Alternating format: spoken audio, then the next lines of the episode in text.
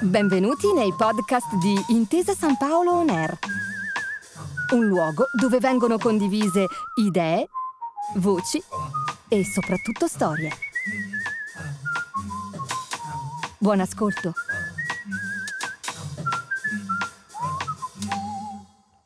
Manzoni è un classico della scuola e il capitolo 8 è forse tra i più amati dai giovani lettori. Così vorrei cominciare questa presentazione con due dediche, tenendo fede a due promesse che sono due dediche. La prima è a mio figlio Antonio che sta seguendo in diretta e a tutti i ragazzi, gli studenti e i giovani che in questo momento ci seguono con grande attenzione e che leggono con grande partecipazione non solo il capitolo 8, ma tutti i promessi sposi. E la seconda dedica è per la mia classe di liceo, eh, i miei compagni di classe del liceo, terza A del liceo classico Foscolo di Pavia, con i quali abbiamo condiviso qualche, tra virgolette, sofferenza e momenti intensi su queste pagine manzoniane. Quindi desidero dedicare anche a loro questa lettura. Forse Manzoni è un classico della lettura a tu per tu, nel silenzio del dialogo di ciascuno di noi con quest'autore che stasera si presenta in questo capitolo in tutta la sua straordinaria profondità. Nella lettura di ieri, introdotta magistralmente da Claudia Berra, abbiamo lasciato i due promessi alle prese con l'organizzazione del matrimonio clandestino Gran destino lo aveva chiamato nel fermo Lucia Agnese, la mamma e suocera, che incarna i pensieri e il modo di parlare del popolo. La parola clandestino è difficile e lei la fraintende, la adatta a ciò che sa.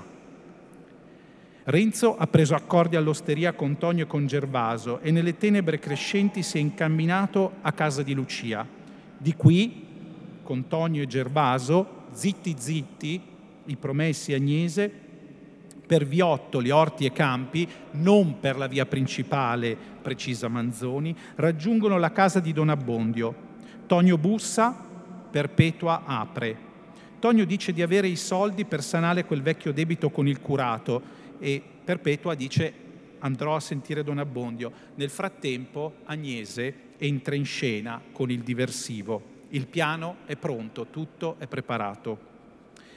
Il capitolo 8 ospita la trama incrociata di due, anzi tre tentativi, quello di Renzo e di Lucia di sposarsi clandestinamente, quello di Don Rodrigo di rapire Lucia e infine quello di padre Cristoforo di mettere in salvo i due promessi sposi.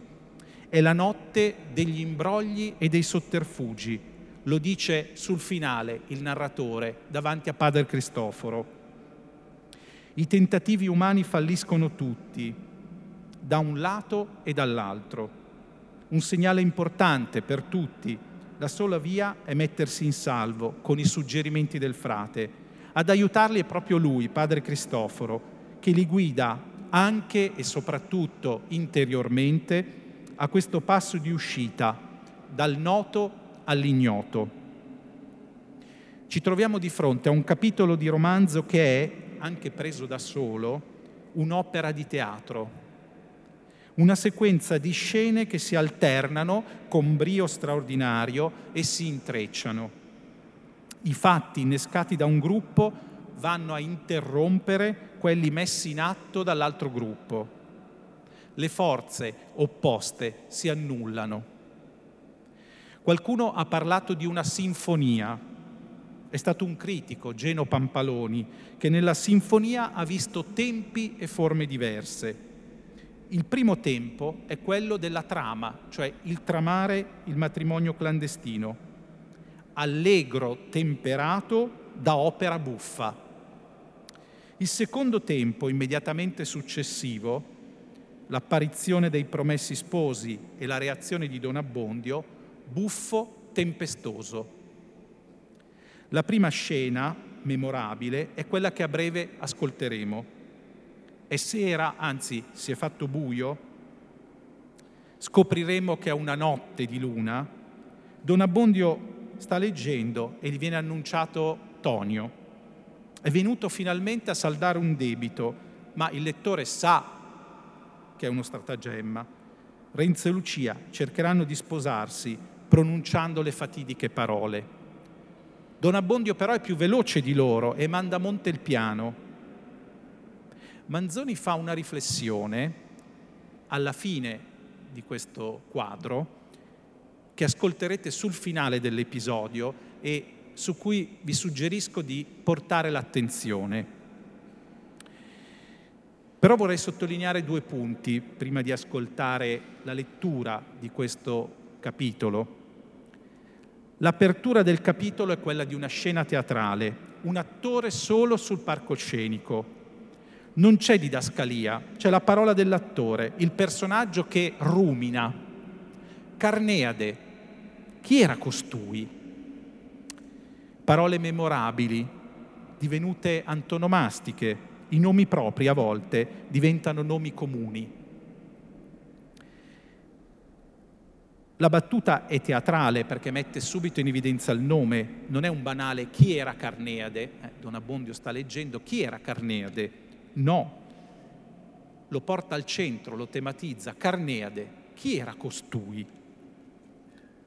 E costui come dice la grammatica, insomma è un pronome di terza persona che indica qualcuno vicino a chi parla, spesso con una carica ostile. Insomma, Don Abbondio ce l'ha un po' con questo Carneade di cui non riesce a definire i contorni. La prima scena è occupata da una sequenza di episodi, di momenti concatenati. È la notte degli imbrogli e dei sotterfugi. Imbroglio è una parola importante nel romanzo, ma qui è raccolto dalla bocca di Lucia. Sono imbrogli, aveva detto Lucia nel capitolo 6, non sono cose lisce. E l'altra parola, sotterfugio, è una parola altrettanto importante che sempre nel capitolo 6 è sulla bocca di Lucia ma vedo che per far questa cosa, come dite voi, bisogna andare avanti a furia di sotterfugi, di bugie, di finzioni. E passo al secondo punto, prima di lasciare la voce a Manzoni. Come sappiamo, Manzoni corregge il romanzo nella forma che aveva nel 1827, la cosiddetta ventisettana, e pubblica quella che conosciamo come quarantana eh, nel 1840, negli anni seguenti. Ma come ha detto il mio maestro Angelo Stella, non tutto è sciacquare i panni in arno, cioè non sono tutte correzioni verso il fiorentino dell'uso vivente. Per esempio qui, in questo capitolo, accentua il teatro e come lo fa? Prima di tutto mettendo in evidenza di più gli attori. Per esempio, aveva scritto, in questa Perpetuo annunziò la visita di Tonio, corregge, in quel momento entrò Perpetua ad annunziare la visita di Tonio. Vedete come un semplice ehm, annunziò la visita di Tonio diventa entrò ad annunziare, cioè la vediamo proprio che entra nella stanza dove si trova eh, Don Abbondio. E poi Manzoni lavora sul dialogo, lui che inventa il dialogo nel romanzo. Aveva scritto, se non lo piglio ora, è Don Abbondio che parla riferito a Tonio, se non lo faccio entrare ora e mi paga il debito, chissà quando lo potrò pigliare. E Manzoni nel 40 aggiunge, già, se non lo piglio ora, chissà quando lo potrò pigliare. Quindi basta questo già come forma tipica del parlato per farci vedere cosa fa Manzoni. E poi Manzoni costruisce questo testo, lo ascolteremo, come un testo teatrale con le didascalie. Leggo soltanto un breve passaggio quando i due pagano, Tonio e Gervaso pagano la somma, il debito, eh, Don Abbondio vuole accertarsi no, che i soldi siano giusti e siano buoni. E guardate cosa fa Manzoni per dirci azione per azione. Vediamo, replicò Don Abbondio, e preso l'involtino, si rimesse gli occhiali, l'aprì, cavò le berlinghe, le contò, le voltò, le rivoltò, le trovò senza difetto eh? c'è tutto Don Abbondio e tutto il teatro. Ecco allora il primo tempo e il secondo tempo della sinfonia, allegro temperato da opera buffa e buffo tempestoso.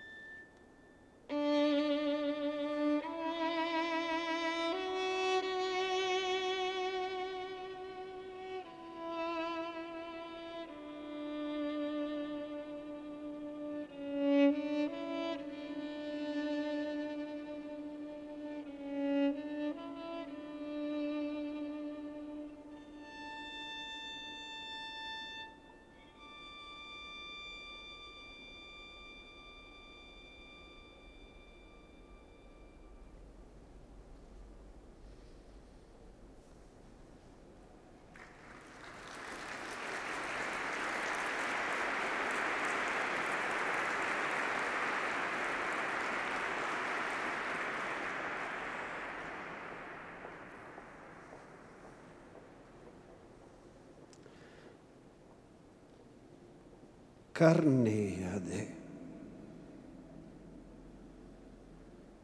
Chi era costui?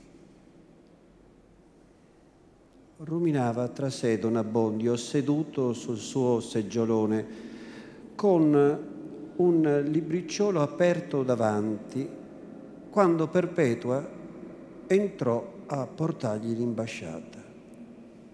Carneade. Questo nome mi par bene d'averlo letto o sentito.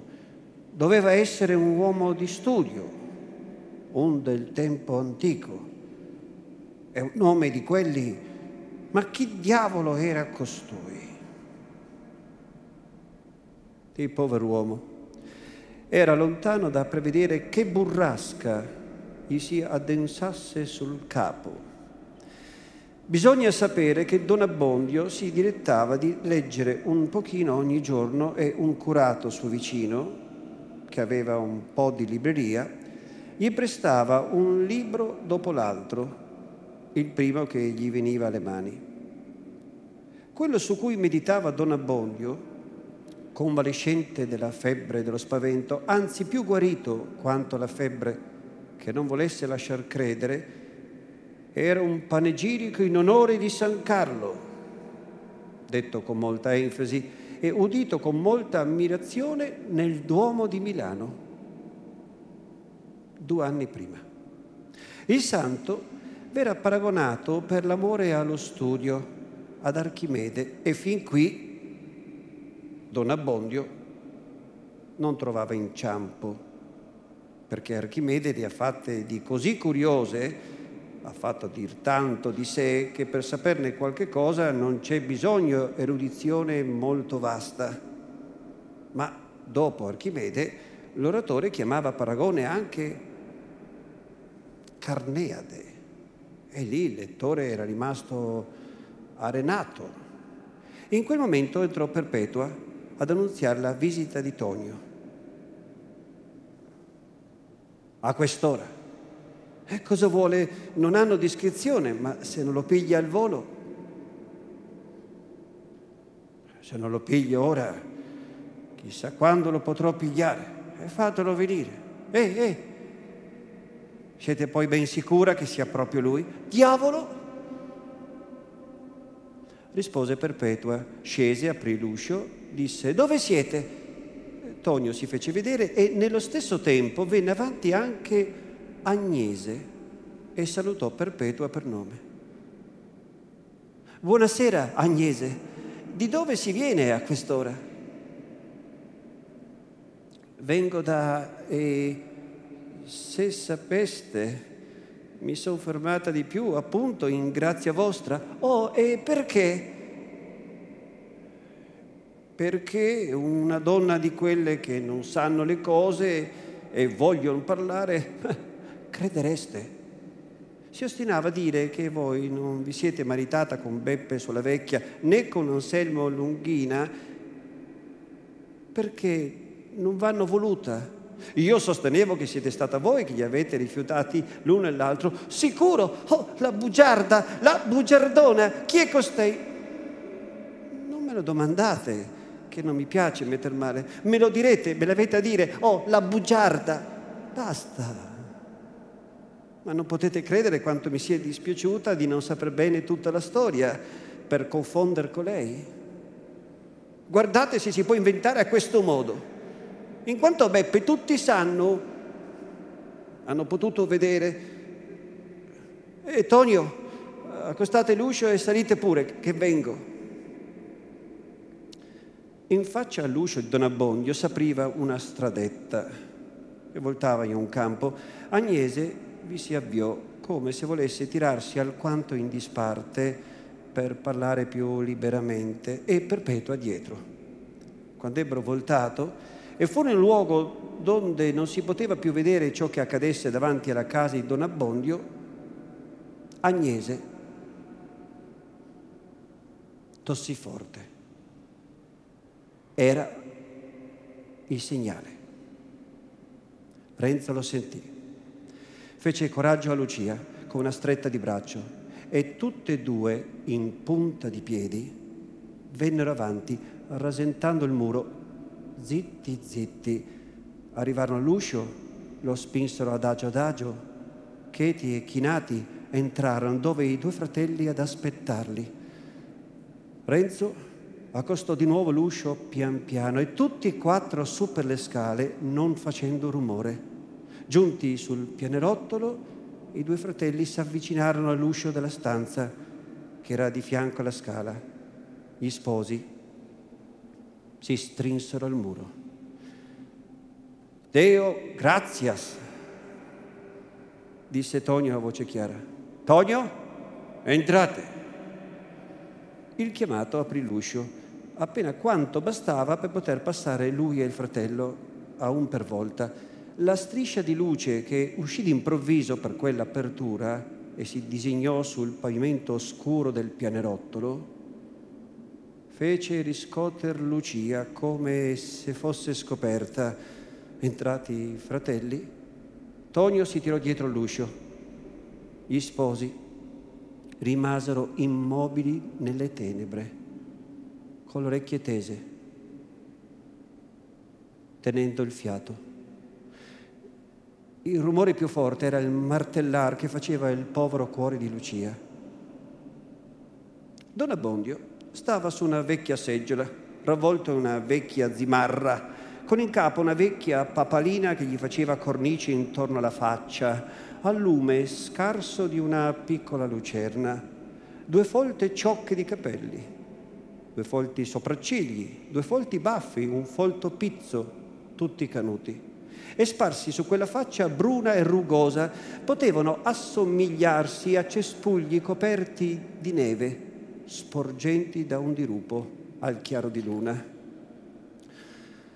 Ah, ah. Fu il suo saluto mentre si levava gli occhiali e li riponeva nel libricciolo. Dirà, signor curato, che sono venuto tardi disse Tonio, inchinandosi come pure fece, ma più goffamente Gervaso. Sicuro che tardi, tardi in tutte le maniere, ma lo sapete che sono ammalato? Oh, mi dispiace, l'avete sentito dire, sono ammalato. E non so quanto potrò lasciarmi vedere ma perché vi siete condotto dietro quel, quel figliuolo? Così per compagnia, signor curato. Basta. Vediamo. Sono 25 berlinghe nuove, di quelle col Sant'Ambrogio a cavallo, disse Tonio, levandosi un involtino di tasca. Vediamo replicò Don Abbondio e, preso l'involtino, si rimesse gli occhiali. L'aprì, cavò le berlinghe, le contò, le voltò, le rivoltò, le trovò senza difetto. Ora, signor curato, mi darà la collana della mia teca. È giusto, rispose Don Abbondio e poi andò a un armadio, si levò una chiave di tasca e guardandosi intorno come per tenere lontani gli spettatori, aprì una parte di sportello, riempì l'apertura con la persona, mise dentro la testa per guardare e un braccio per prendere la collana. La prese, chiuso l'armadio, la consegnò Tonio dicendo, va bene? Ora eh, si contenti di mettere un po' di nero sul bianco. Oh, anche questa. Le sanno tutte, ma come è diventato sospettoso il mondo? Non vi fidate di me? Come, signor curato, se io mi fido, lei mi fa torto, ma siccome il mio nome è mm, sul suo libraccio, dalla parte del debito, dunque, già che ha già avuto l'incomodo di scrivere una volta, così dalla vita alla morte, Don Abbondio, brontolando, tirò a sé una cassetta del tavolino, levò fuori carta, penna e calamaio e si mise a scrivere ripetendo a viva voce le parole di man mano che gli uscivano dalla penna.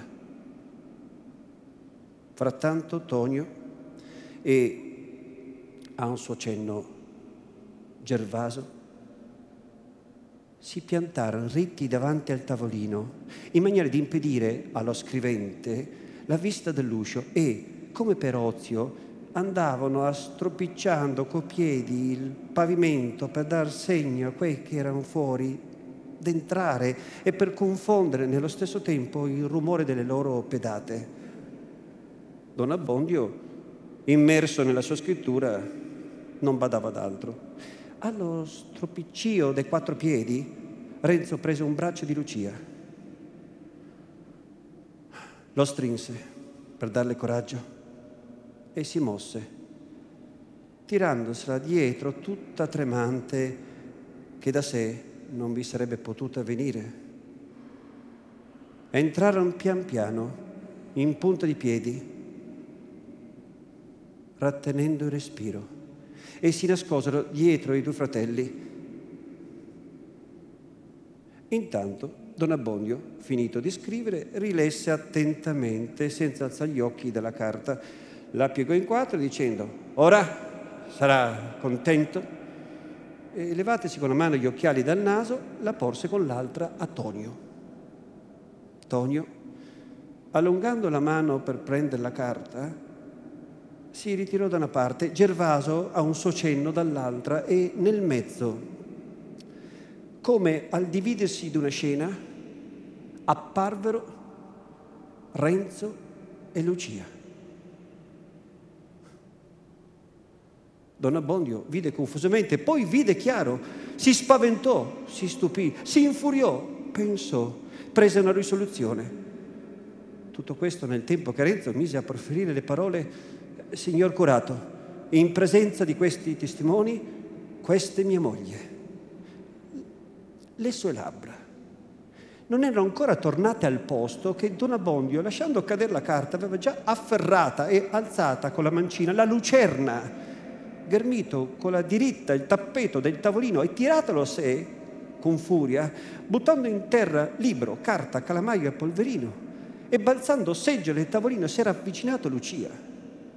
La poveretta, con quella sua voce soave, allora tutta tremante, aveva appena potuto preferire è questo che Don Abbondio le aveva buttato sgarbatamente il tappeto sulla testa e sul viso per impedirle di pronunziare intera la formula.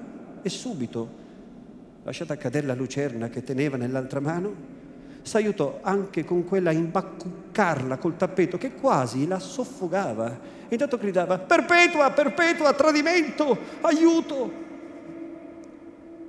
Il lucignolo che moriva sul pavimento mandava una luce languida e saltellante sopra Lucia, la quale affatto smarrita non tentava neppure di svolgersi e poteva parere una statua abbozzata in creta sulla quale l'artefice ha gettato un umido panno. Cessata ogni luce, Don Abbondio lasciò la poveretta e andò cercando a tastoni l'uscio che metteva una stanza più interna. Lo trovò, entrò in quella, si chiuse dentro. Perpetua tradimento, aiuto! Fuori di questa casa, fuori di questa casa!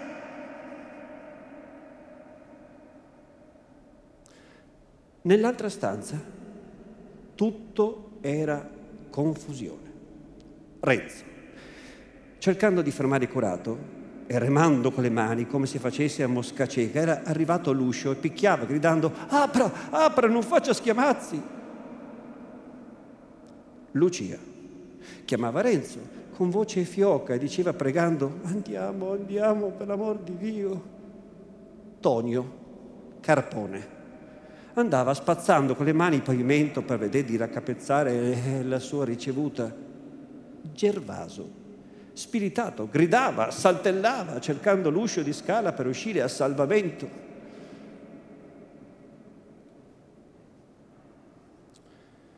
In mezzo a questo serra-serra non possiamo lasciare di fermarci un momento a fare una riflessione. Renzo, che strepitava di notte in casa altrui, che vi si era introdotto di soppiatto e teneva il padrone stesso assediato in una stanza, a tutta l'apparenza un oppressore. Eppure, alla fin dei fatti, era l'oppresso. Don Abbondio, sorpreso, messo in fuga, spaventato, mentre attendeva tranquillamente a fatti suoi, parrebbe la vittima. Eppure, in realtà, era lui che faceva un sopruso. Così va spesso il mondo. Voglio dire, così andava nel secolo XVII.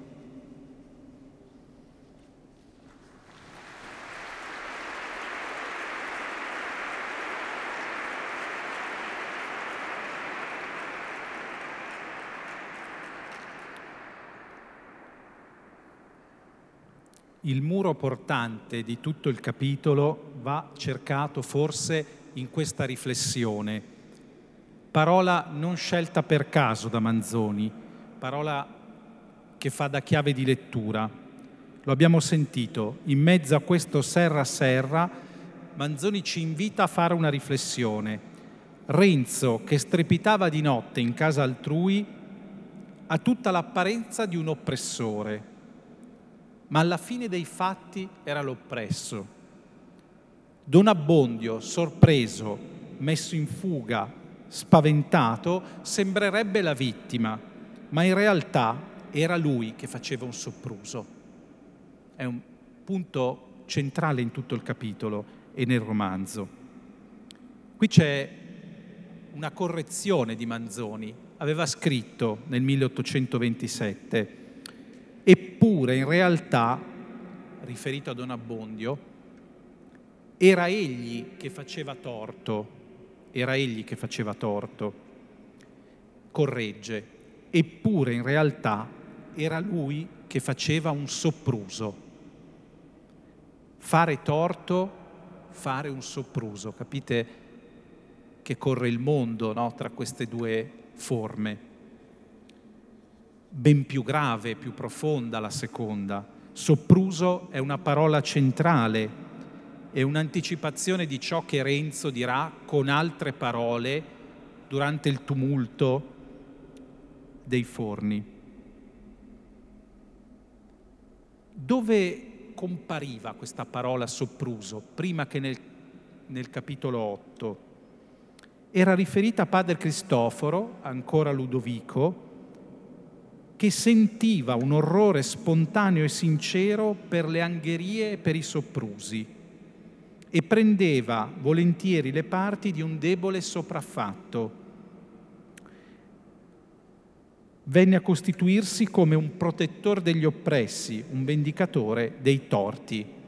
E quindi questa parola ha un legame profondo con questo capitolo che, come vedremo tra poco, si conclude su padre Cristoforo. Che cosa succede intanto? Don Abbondio grida alla finestra e il sagrestano Ambrogio, spaventato, pur di fare qualcosa di sensato, suona le campane. Ton, ton, ton, ton, le sentiremo queste campane, un rintocco eh, che riascoltiamo ogni volta in questo capitolo 8. È il terzo tempo della sinfonia, un tempo drammatico. Manzoni ci racconta cosa è successo a casa di Agnese e Lucia. I bravi, lo sentiremo, guidati dal griso, che si camuffa da pellegrino, scardinano la porta, entrano furtivamente nella casa delle due donne. Al pian terreno tutto è silenzioso, i bravi salgono le scale e qui giace la lepre.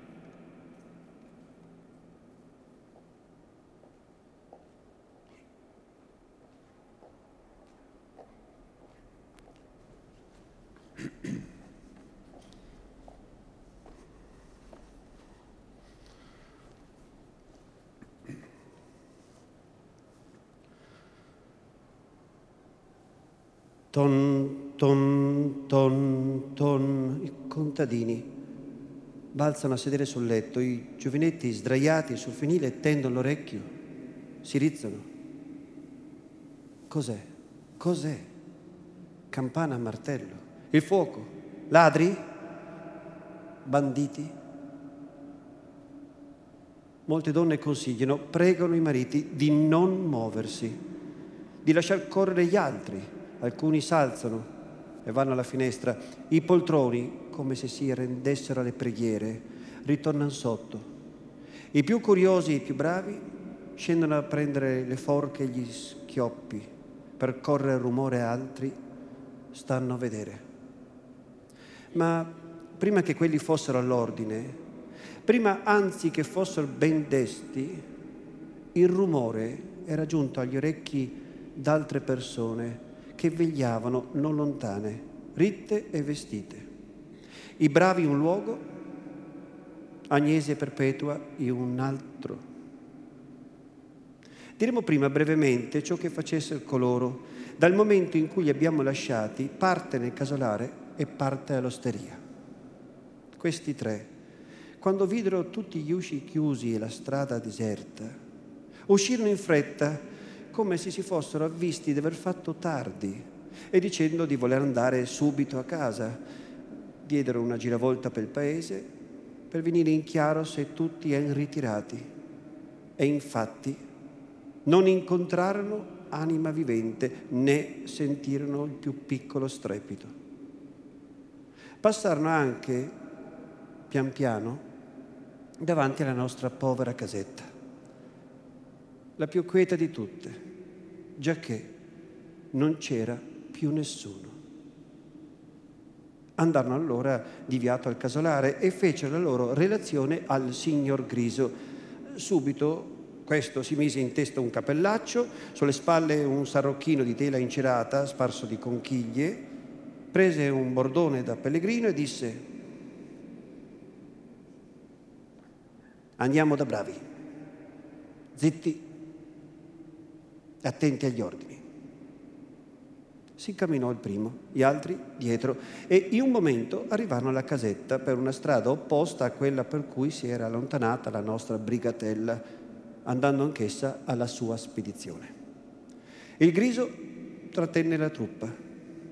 Alcuni passi lontano, andò innanzi solo ad esplorare e, visto tutto deserto e tranquillo di fuori, fece venire avanti due di quei tristi, diede loro ordine di scalare adagio il muro che chiudeva il cortiletto e, calati dentro, nascondersi in un angolo dietro un folto fico sul quale aveva messo l'occhio la mattina. Ci ho fatto. Picchiò pian piano con l'intenzione di dirsi un pellegrino smarrito che chiedeva ricovero. Nessun risponde. Ripicchia un po' più forte, nemmeno uno zitto. Allora va a chiamare un terzo malandrino, lo fa scendere nel cortiletto, come gli altri due, con l'ordine di scufficare adagio il paletto per aver libero l'ingresso e la ritirata. Tutto si eseguisce con gran cautela e con prospero successo. Va a chiamare gli altri, li fa entrare con sé, li manda a nascondersi accanto ai primi e accosta adagio adagio l'uscio di strada. Vi posta due sentinelle di dentro e va diritto all'uscio del terreno. Picchia anche lì e aspetta. e poteva ben aspettare. Sconficca pian piano, pianissimo anche quell'uscio. Nessuno di dentro dice chi va là? Nessuno si fa sentire meglio non può andare. Avanti dunque. Chiama quei del fico. Entra con loro nella stanza terrena dove la mattina aveva accattato quel pezzo di pane. Cava fuori esca, pietra, acciarino e zolfanelli accende un suo lanternino, entra nell'altra stanza più interna per accertarsi che nessuno ci sia. Non c'è nessuno. Torna indietro, va all'uscio di scala, guarda, porge l'orecchio. Solitudine e silenzio. Lascia due altre sentinelle a terreno si fa venire dietro il Grignapoco, che era un bravo del contado di Bergamo, il quale doveva solo minacciare, acchettare, comandare, essere insomma il dicitore, affinché il suo linguaggio potesse far credere ad Agnese che eh, la spedizione veniva da quella parte.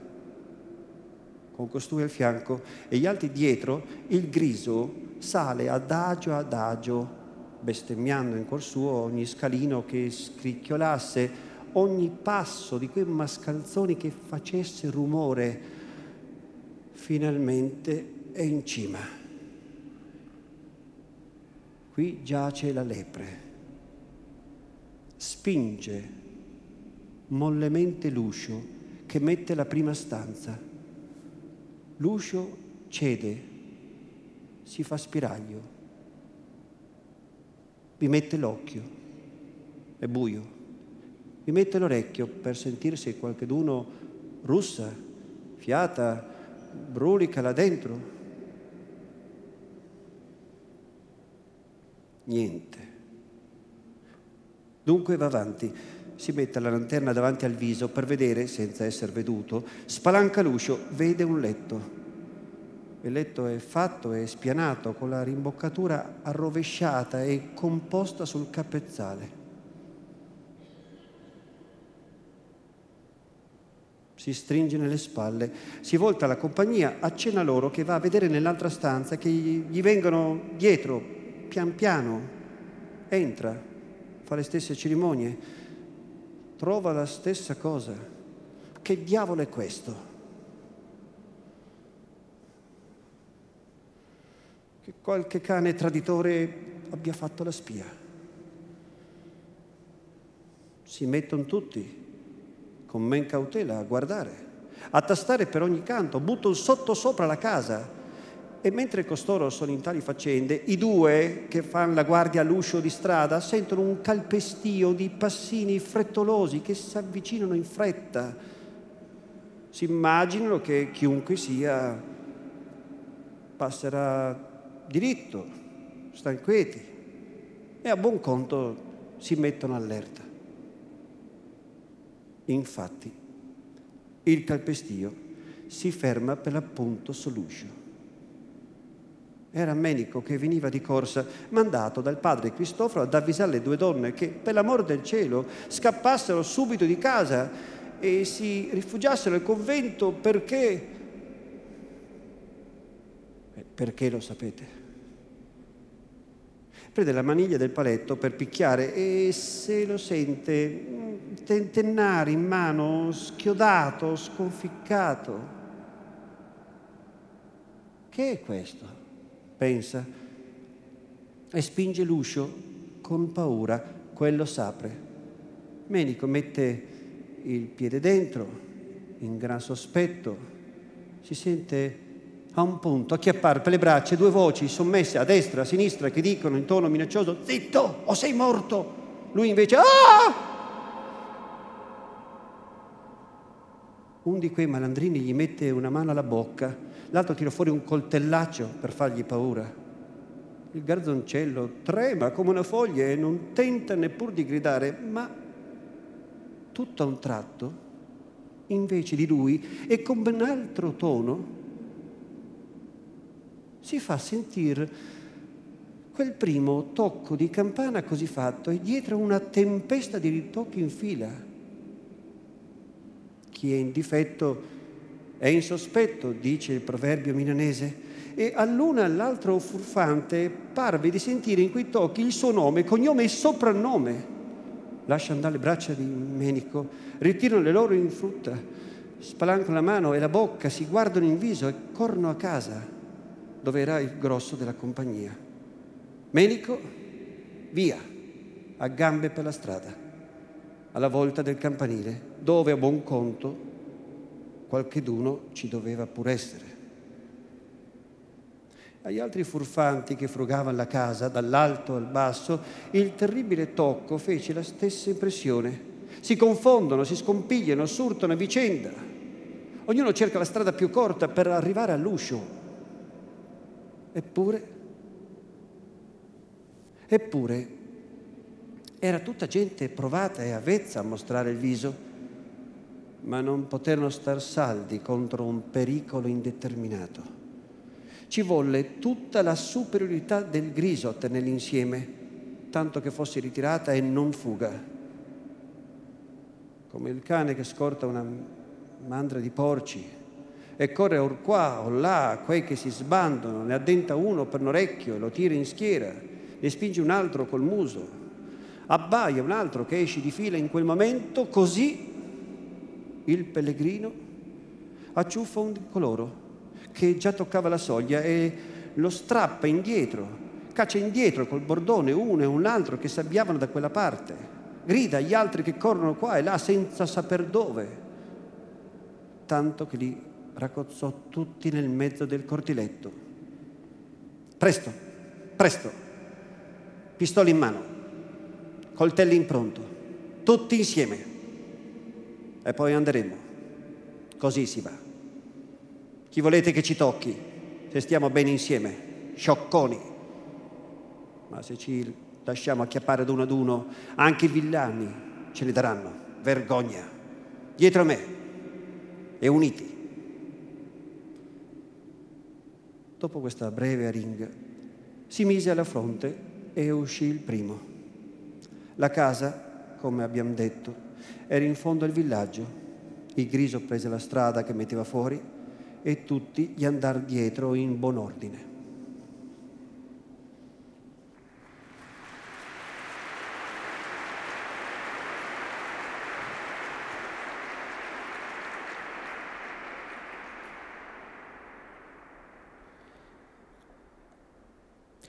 Agnese e Perpetua hanno sentito l'urlo di Don Abbondio, quello di Menico, le campane. E Perpetua raggiunge Don Abbondio. Intanto i due sposi, rimasti promessi, dice Manzoni, e Agnese, si ritrovano. Pensano di tornare a casa ma incontrano Menico, che padre Cristoforo aveva mandato ad avvertirli della trama di Don Rodrigo. E Menico dice, c'è il diavolo in casa, eh? come ha detto Pierantonio Frare, il diavolo è più volte citato in questo capitolo 8. Don Abbondio ringrazia coloro che sono scesi in piazza per aiutarlo, racconta che alcuni sconosciuti hanno cercato eh, di entrare, si sono introdotti in casa sua e poi si chiude in casa e iniziano a correre le voci, come altre volte nel romanzo. Che cosa è successo? Qualcuno ha cercato eh, di rapire eh, Lucia e Agnese. Eh, che cosa è accaduto? E intanto i tre fuggitivi arrivano al convento attraverso i campi e qui c'è padre Cristoforo che li aspetta e dà un consiglio, lasciate il paese, ha organizzato tutto, lo sappiamo. Il capitolo si chiude con le immagini di questi tre protagonisti che lasciano il loro paese e salgono sul battello. Lucia, col viso reclinato sul braccio, piange, dice Manzoni, segretamente. E questo pianto è l'addio Monti che ascolteremo. Vorrei però aggiungere qualcosa su questo finale prima di eh, come dire, concludere eh, il capitolo. Eh, la parte che ora ascolteremo si apre con due interventi, due discorsi di padre Cristoforo. Nel primo dice ai, due, appena, ai tre appena arrivati eh, in in convento. È una prova, figlioli. Sopportatela con pazienza, con fiducia, senza odio, senza odio. A ogni modo, dice, lo ascolteremo, Dio vi provvederà per il vostro meglio. È forse la definizione più bella e più completa della provvidenza del romanzo. E subito dopo chiederà ai promessi sposi di pregare, di pregare per l'oppressore, cioè per Don Rodrigo, una cosa che ci colpisce. Prima che partiate, disse il padre, preghiamo tutti insieme il Signore, perché sia con voi in codesto viaggio e sempre, e soprattutto vi dia forza, vi dia amore di volere ciò che Egli ha voluto noi vi preghiamo, rivolto a Dio, ancora per quel poveretto che ci ha condotti a questo passo.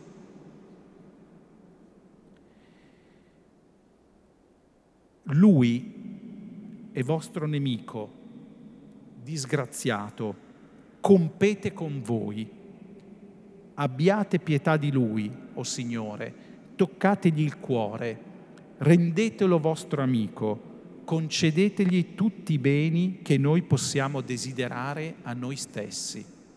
La preghiera per il nemico. E allora per capire questa preghiera, e così vado a concludere, torno a Carneade. Se andate a guardare online l'edizione 1840, la seconda edizione del romanzo, che come sapete è illustrata, ha un capolettera, cioè la parola Carneade inizia con un'immagine che è all'interno di questa lettera ed è il filosofo Carneade che sta leggendo. Perché Manzoni ha messo così in evidenza Carneade? I commenti citano il panegirico che, di cui abbiamo sentito la dottrina di San Carlo Borromeo, spiegata da Vincenzo Tasca, veneziano, recitato proprio qui in Duomo il 4 novembre 1626, uno dei testi che sono stati studiati eh, come altri testi dell'italiano dell'epoca di Carlo e Federico Borromeo da Silvia Morgana. È stato Silvano Nigro a portare l'attenzione su Carneade. Chi era Carneade? Carneade era un abominevole sofista, aveva scritto Alessandro Verri sul caffè.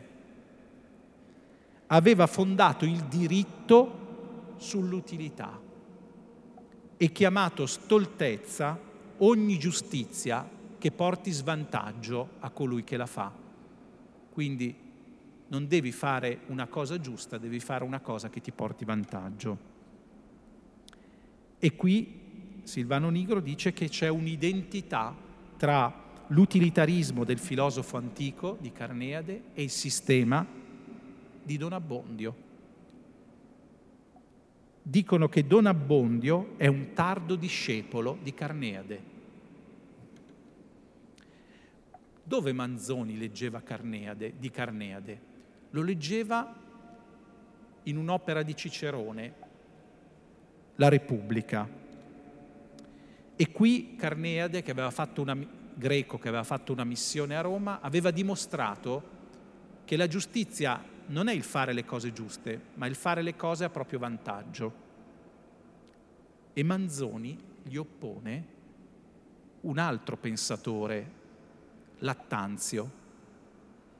Cosa dice Lattanzio? Dice che in un solo modo si può rispondere a Carneade con la fraternità tra gli uomini, sotto l'ala della giustizia divina, non con l'umana filosofia. La filosofia arriva a un certo punto, solo la giustizia divina va oltre. E infatti, nel finale del romanzo, quando Renzo e Lucia si ritrovano, Renzo dice, ho pregato proprio come se fosse stato per un mio fratello. Ho pregato per Don Rodrigo come fosse stato per un mio fratello. Ecco, il passo tra Carneade e questa riflessione di Padre Cristoforo è breve. Non si risponde a un'ingiustizia con un'altra ingiustizia, si risponde con la fraternità. Così si spiega la preghiera di Padre Cristoforo. Questa è la profondità del pensiero di quel filosofo che è stato Alessandro Manzoni. Allora ascoltiamo questo finale riflessivo che culmina nel quarto tempo, l'addio Monti, adagio finale, dolcissimo e solenne.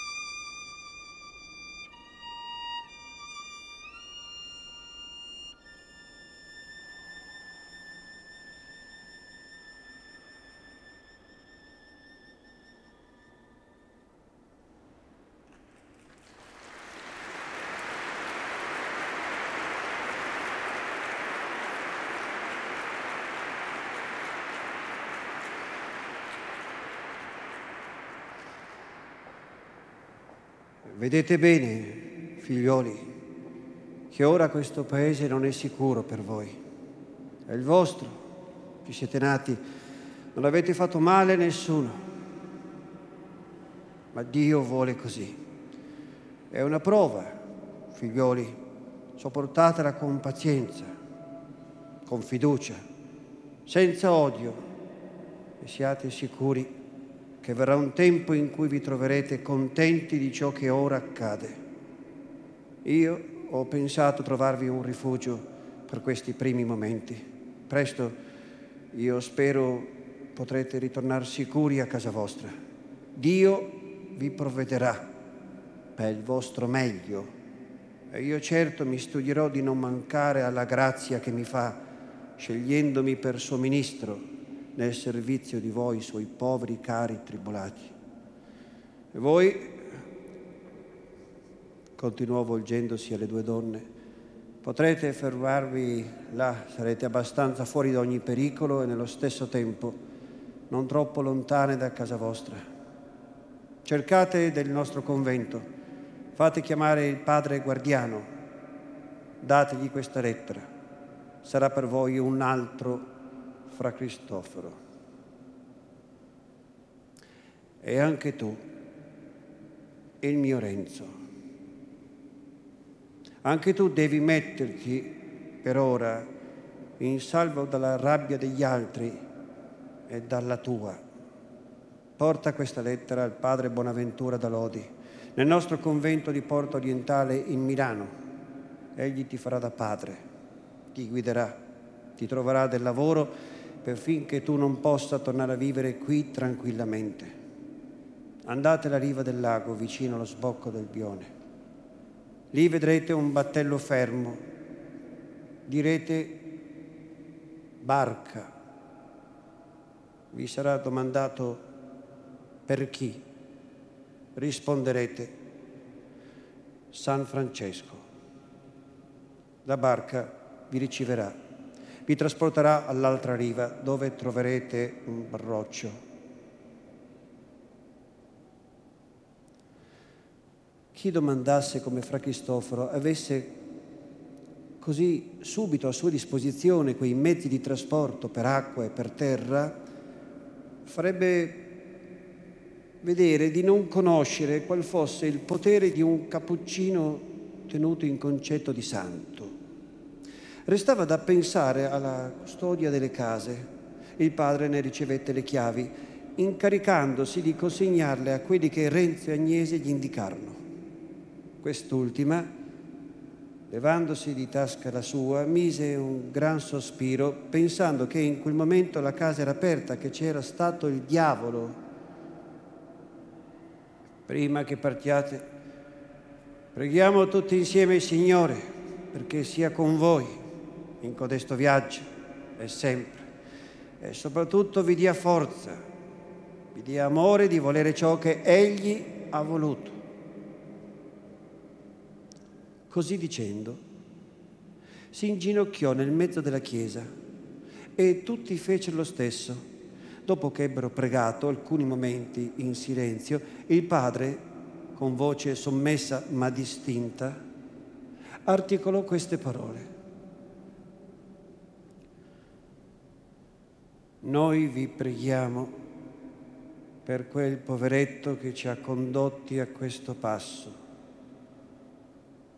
Noi saremmo indegni della vostra misericordia se non ve la chiedessimo di cuore per Lui. Ne ha tanto bisogno. Noi, nella nostra tribolazione, abbiamo questo conforto Possiamo offrirvi i nostri guai, diventano un guadagno, ma lui è vostro nemico, disgraziato. Compete con voi. Abbiate pietà di lui, Signore. Toccategli il cuore, rendetelo vostro amico. Concedetegli tutti i beni che noi possiamo desiderare per noi stessi. Alzatosi poi come in fretta disse, via figlioli, non c'è tempo da perdere. Dio vi guardi, suo angelo vi accompagni. andate. E mentre s'avviavano, con quella commozione che non trova parole e si manifesta senza di esse, il padre soggiunse con voce alterata. E il cuore mi dice che ci rivedremo presto. Certo, il cuore. Chi gli dà retta ha sempre qualcosa da dire su quello che sarà. Ma che sa il cuore? Appena un poco di quello che è già accaduto. Senza aspettare risposta, fra Cristoforo andò verso la sagrestia. I viaggiatori uscirono di chiesa e fra Fazio chiuse la porta, dando loro un addio con una voce alterata anche lui. Essi s'avviarono zitti, zitti alla riva che era stata loro indicata. Videro il battello pronto e data e barattata la parola. C'entrarono. Il barcaiolo, puntando un remo alla proda, se ne staccò. Afferrato poi l'altro remo e, vogando a due braccia, prese il largo verso la spiaggia opposta. Non tirava un alito di vento. Il lago giaceva liscio e piano e sarebbe parso immobile se non fosse stato il tremolar, l'ondeggiar leggero della luna che vi si specchiava da mezzo il cielo. Si udiva solo il fiotto morto e lento frangersi sulle ghiaie del lido. Il gorgoglio più lontano dell'acqua rotta tra le pile del ponte e il tonfo misurato di quei due remi che tagliavano la superficie azzurra del lago. Uscivano un colpo grondanti e si rituffavano. L'onda, segata dalla barca, riunendosi dietro la poppa, segnava una striscia increspata che si andava allontanando dal lido. I passeggeri silenziosi, con la testa voltata indietro, guardavano i monti e il paese rischiarato dalla luna e variato qua e là di grand'ombre. Si distinguevano i villaggi, le case, le capanne. Il palazzotto di Don Rodrigo, con la sua torre piatta, elevato sopra le casucce ammucchiate alla falda del promontorio, pareva un feroce che, ritto nelle tenebre, in mezzo a una compagnia di addormentati, vegliasse, meditando un delitto. Lucia lo vide e rabbrividì. Scese con l'occhio giù, giù per la china, fino al suo paesello. Guardò fissa l'estremità, scoprì la sua casetta, Scoprì la chioma folta del fico che sopravanzava il muro del cortile. Scoprì la finestra della sua camera e, seduta com'era nel fondo della barca, posò il braccio sulla sponda, posò sul braccio la fronte, come per dormire, e pianse segretamente.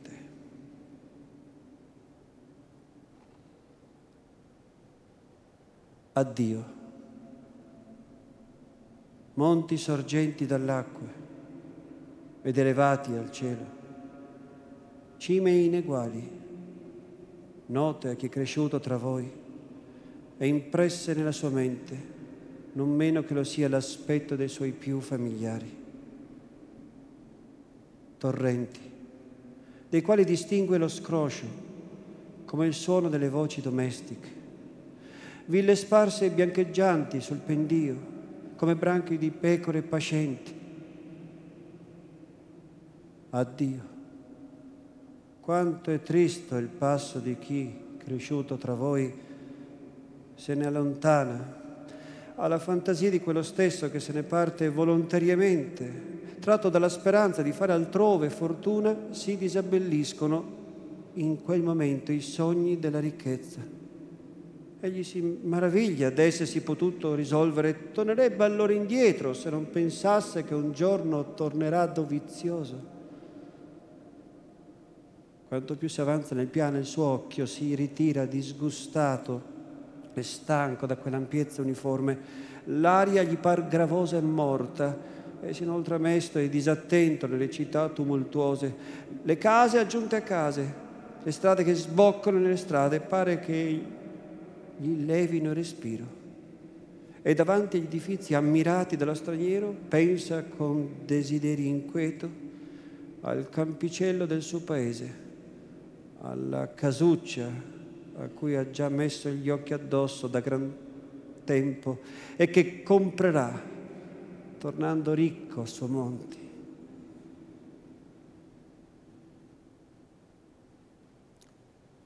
Ma chi non aveva mai spinto al di là di quelli neppure un desiderio fuggitivo? Chi aveva composto in essi tutti i disegni dell'avvenire e ne sbalzato lontano da una forza perversa? Chi, staccato un tempo dalle più care abitudini e disturbato nelle più care speranze, lascia quei monti per avviarsi in tracce di sconosciuti che non ha mai desiderato di conoscere? E non può con l'immaginazione arrivare a un momento stabilito per ritorno. Addio casa natia, dove, sedendo con un pensiero occulto, si imparò a distinguere dal rumore dei passi comuni il rumore di un passo aspettato con misterioso timore. Addio, casa ancora straniera, casa sogguardata tante volte la sfuggita, passando, e non senza rossore nella quale la mente si figurava soggiorno tranquillo e perpetuo di sposa. Addio, Chiesa, dove l'animo tornò tante volte sereno, cantando le lodi del Signore, dove era promesso, preparato un rito, dove il sospiro segreto del cuore doveva essere solennemente benedetto e l'amore venir comandato e chiamarsi santo a Dio. Chi dava a voi tanta giocondità è per tutto e non turba mai la gioia dei suoi figli se non prepararne loro una più certa e più grande.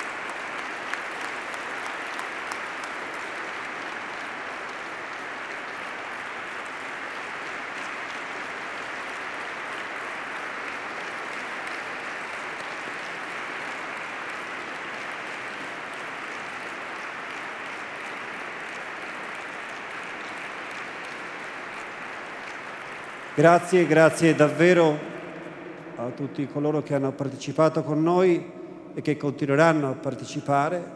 Oggi è venerdì, il capitolo era quello ottavo e già lunedì c'è una nuova settimana che ci attende per continuare appunto il nostro viaggio, le nostre visioni. Vi ringrazio per la vostra eh, presenza e grazie soprattutto anche ai miei ospiti che ci hanno offerto non soltanto scienza, ma anche conoscenza alla coscienza di quest'opera. Grazie e grazie a tutti.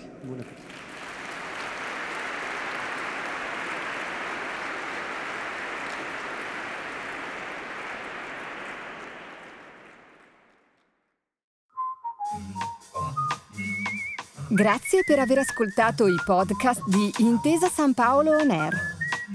Al prossimo episodio.